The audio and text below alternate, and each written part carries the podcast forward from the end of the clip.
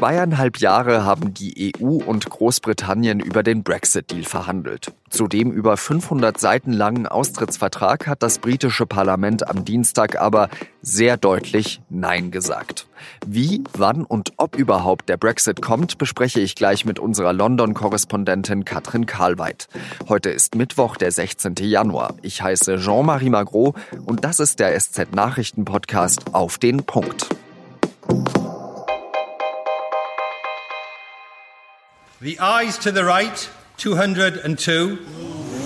The nose to the left, 432.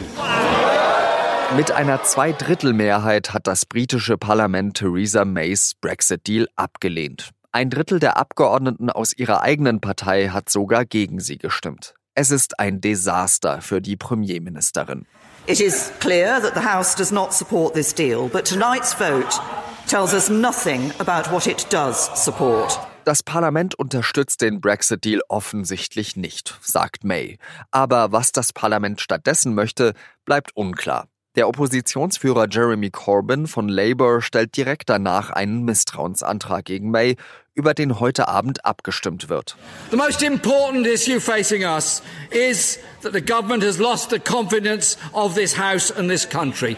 I therefore, Mr. Speaker, inform you I have now tabled a motion of no confidence in this government. Wie es jetzt weitergeht, ist ein Rätsel. Einige Abgeordnete wollen, dass May mit der Europäischen Union nachverhandelt. Aber die EU lehnt das bisher strikt ab. Österreichs Kanzler Kurz und Frankreichs Präsident Macron haben das wieder deutlich gemacht. Bundeskanzlerin Merkel hat sich dagegen etwas offener gezeigt. Sie hat gesagt, dass sie auf Vorschläge von May wartet. Noch sei genügend Zeit zu verhandeln. Eine andere Option wäre, die Frist bis zum EU-Austritt zu verlängern und damit Zeit zu kaufen. Es bleiben nur noch 73 Tage. Wenn die Frist aber aufgeschoben wird, müssten die Briten eigentlich noch bei der Europawahl im Mai mitwählen, obwohl sie die EU ja verlassen wollen. Wieder andere Abgeordnete wollen stattdessen ein zweites Referendum darüber, ob Großbritannien nicht vielleicht doch in der EU bleiben kann. Und dann gibt es noch das Schreckensgespenst No Deal. Das Szenario, das bis auf die harten Brexiteers eigentlich niemand will, das aber immer wahrscheinlicher wird. Fest steht, nicht eine dieser aufgezählten Möglichkeiten hat eine Mehrheit im britischen Parlament. Was passiert jetzt? Darüber spreche ich mit unserer London-Korrespondentin Katrin Karlweit. Frau Karlweit, ist No Deal jetzt unvermeidbar? No Deal ist zumindest noch wahrscheinlicher geworden, als es vor Dienstag war. Es gab ja immer den Hinweis darauf, dass die Uhr tickt. Es gibt jetzt noch quasi 70 Tage bis zum Austrittsdatum. Und selbst wenn Mays Deal am Dienstagabend angenommen worden wäre, wäre es verdammt eng geworden, weil noch weil das Parlament noch hunderte von Gesetzen hätte verabschieden müssen, äh, den, den das Withdrawal Agreement, also diesen Austrittsvertrag in britisches Recht hätte übertragen müssen. Alles das ist jetzt obsolet. Das heißt, es gibt noch 70 Tage keinen Deal und niemand weiß, wie es weitergeht. Das heißt, ein No-Deal wäre am wahrscheinlichsten, wenn das Parlament nicht noch die Handbremse zieht. Wie haben wir uns das denn eigentlich vorzustellen? Also das ist ja eine Option, die wir immer vermeiden wollten. Heißt das, dass wir eine Luftbrücke nach Irland brauchen, damit wir dort überhaupt Güter noch hinliefern könnten? Wie schaut es dann aus? Naja, diese Option wollten viele Leute in Großbritannien nicht vermeiden. Also es gibt viele Leute, die davon reden, äh, dass die Briten schon alles andere geschafft haben und dass man ein bisschen französisches Baguette, auf das kann man dann auch ein paar Wochen verzichten und das werde schon wieder. Ähm, also die Stimmung ist da sehr gespalten und ich warne vor der Fehleinschätzung, dass die Mehrheit der Briten No Deal schrecklich findet. Das ist Wishful Thinking der Europäer. So, jetzt zur Frage zurück.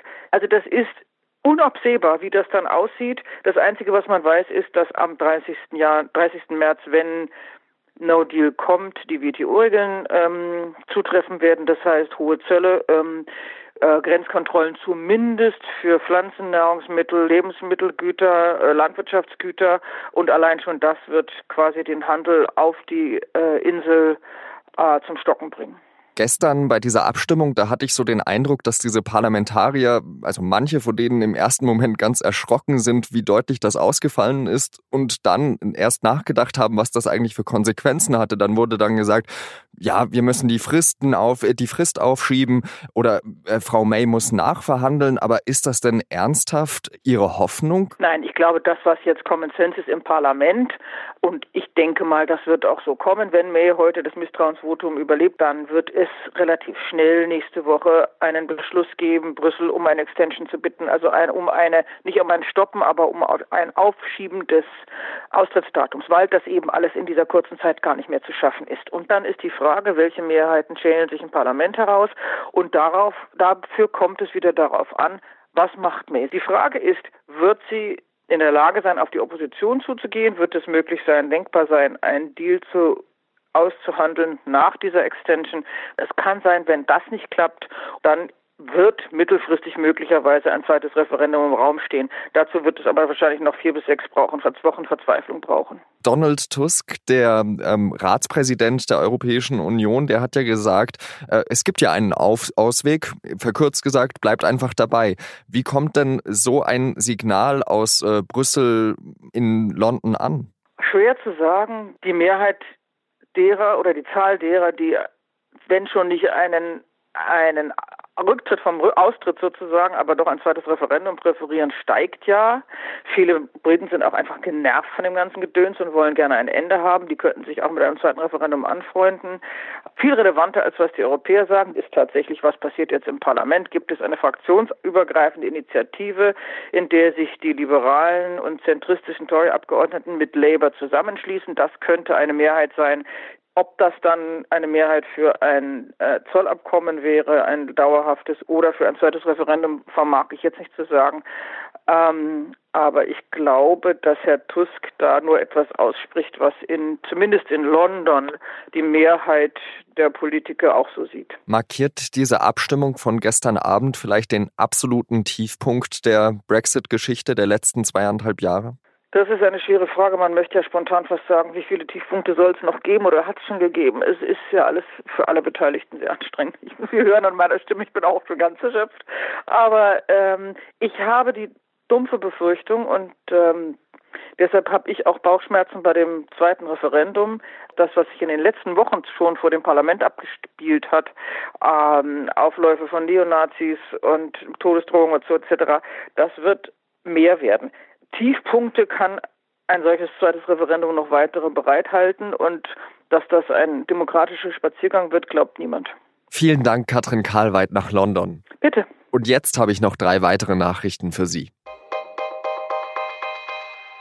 Der Love Parade-Prozess könnte ohne ein Urteil enden. Das Landgericht Duisburg hat vorgeschlagen, das Verfahren gegen die zehn Angeklagten einzustellen.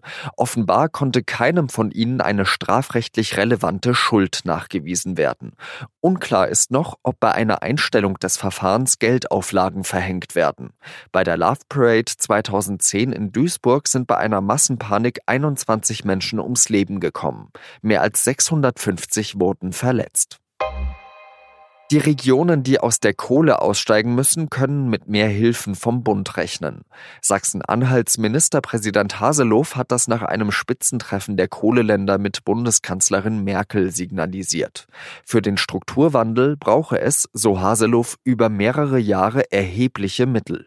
Bundesfinanzminister Scholz habe dafür langfristige Finanzhilfen sicher zugesagt. Zu den vielen internationalen Verträgen, die US-Präsident Trump schlecht findet, gehört auch der INF-Vertrag mit Russland.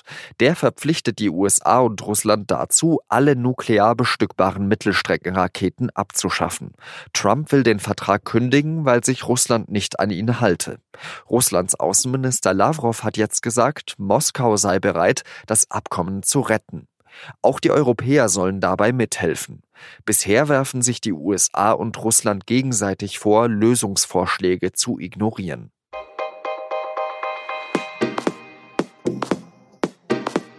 Das war der SZ-Nachrichten-Podcast auf den Punkt. Redaktionsschluss war 16 Uhr.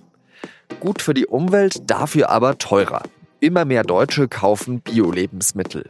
Aber warum steigen eigentlich nicht mehr Bauern auf nachhaltige Landwirtschaft um? Darüber spricht mein Kollege Benedikt Witzenberger mit der Wirtschaftsredakteurin Silvia Liebrich in unserem wöchentlichen Podcast Das Thema. Also hören Sie gleich weiter. Ich wünsche Ihnen eine schöne Zeit und sage Adieu.